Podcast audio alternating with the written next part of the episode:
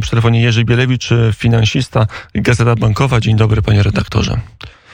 E, dzień dobry panie redaktorze, dzień dobry słuchaczom.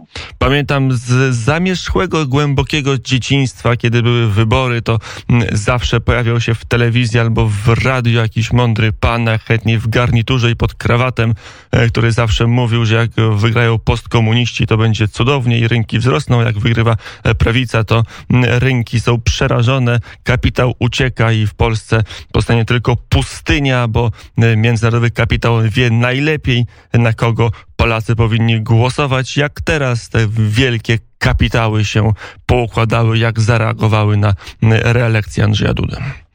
E, rynki oczekiwały reelekcji Andrzeja Dudy, więc e, e, praktycznie reakcja była minimalna.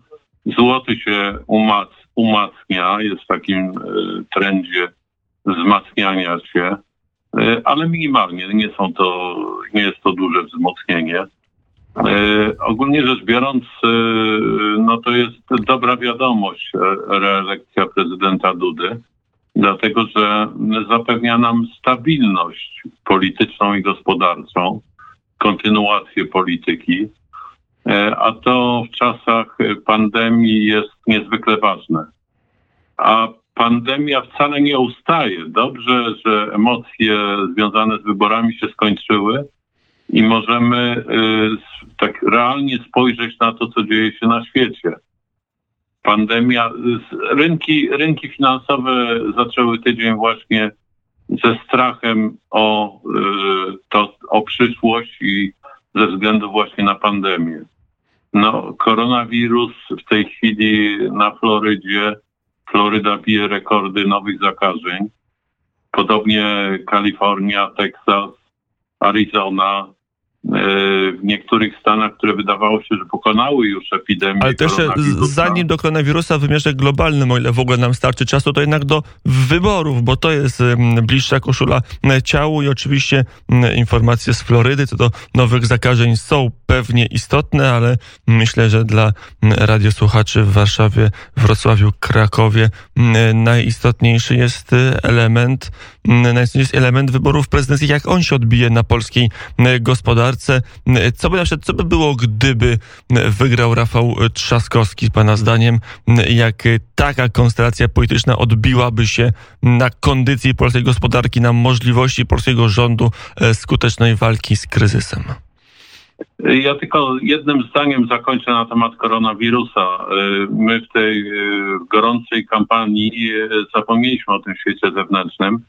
Wydaje mi się, że jak na początku tej pandemii mówiłem, że y, y, rozwój gospodarczy, siła gospodarki będzie zależała od stopnia ran zadanych przez koronawirus. Ja w tej chwili po tej, y, po tej po kampanii, po zwycięstwie prezydenta Dudy oczekuję, że rząd zrobi taką re, rewaluację sytuacji epidemiologicznej i pokaże nam, na ile jesteśmy przygotowani do ewentualnego nawrotu tej pandemii. To jest dla mnie bardzo ważne, bardzo ważne i zresztą dla wyborców było wa bardzo ważne. Proszę zwrócić na rozkład e, preferencji w tych wyborach. E, czym rósł wiek wyborcy, tym e, bardziej e, był za prawicą. Wydaje mi się, że ten efekt zdrowotny, niedoceniany w kampanii może, e, miał olbrzymią siłę taką e, dla, dla decyzji wyborczych.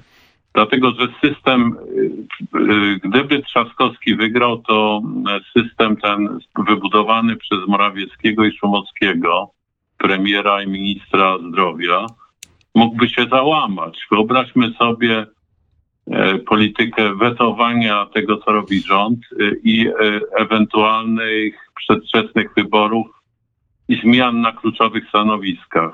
A właśnie co do przedwczesnych wyborów, to wczoraj, późnym wieczorem, marszałek Senatu Tomasz Grodzki powiedział, że wcale wariant na wcześniejsze wybory parlamentarne nie jest wykluczony, ponieważ sfera ekonomii na władzy wymusi poddanie się weryfikacji wyborczej. Na ile to jest prawdopodobny, Pana zdaniem, scenariusz, na ile to tsunami gospodarcze, którego jeszcze w Polsce tak bardzo nie widać. Niektórzy już go oczywiście odczuwają i jest wiele osób, korzysta chociażby z tego, z, tej, z tego dodatku solidarnościowego dla osób, które utraciły zatrudnienie w czasie koronawirusa, ale powszechnie w gospodarce jeszcze kryzysu nie widać, a być może go zobaczymy. No właśnie, ten gorąc kampanii wyborczej już za nami, więc możemy też realnie spojrzeć na gospodarkę. My nie odczuwamy jeszcze tak skutków tego kryzysu, ale przypomnijmy ostatnie prognozy Komisji Europejskiej. Co prawda w Polsce spadek PKB będzie najmniejszy w Europie według tych prognoz, to jednak to według komisji będzie około 4%, tak? I te prognozy się pogarszają z czasem. Więc spadek PKB o 4%, którego nie doświadczyliśmy po 1989 roku, no jest czymś traumatycznym dla firm i dla pracowników. Nie można też założyć z góry, że ta tarcza finansowa będzie bez końca utrzymywana, więc bo rosłoby gwałtownie zadłużenie. Więc te realia kryzysu gospodarczego w tej chwili nas dogonią. I niezwykle ważny jest plan i strategia na przezwyciężenie kryzysu gospodarczego. To już ostatnie pytanie, proszę krótko odpowiedź o tą strategię, bo w ustach polityków obozu zwycięskiego, obozu Zjednoczonej Prawicy pojawiają się liczne postulaty, a to reforma mediów, a to inne kwestie, a to dokończenie wymiaru sprawiedliwości, a to dokończenie reformy edukacji, ale nie ma w tych zapewnieniach, w tych głosach, co teraz zrobić prawie w ogóle gospodarki. Jakie pierwsze ruchy, jakie pierwsze decyzje obóz rządzący, także z prezydentem, powinni teraz podejmować? Przede wszystkim wyciszenie sporu politycznego. Ja przypomnę tylko, że prezydencja w Unii Europejskiej teraz przeszła w ręce Angeli Merkel. Kilka dni temu była w Brukseli i przedstawiła plan strategiczny dla całej Unii.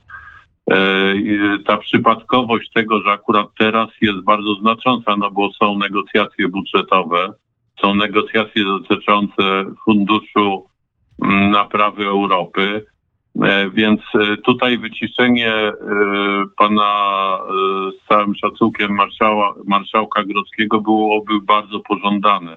Ja nie mówię, że ktoś go ma wyciszać, tylko on się sam powinien wyciszyć, bo w tej chwili nie ma żartów i negocjujemy pieniądze.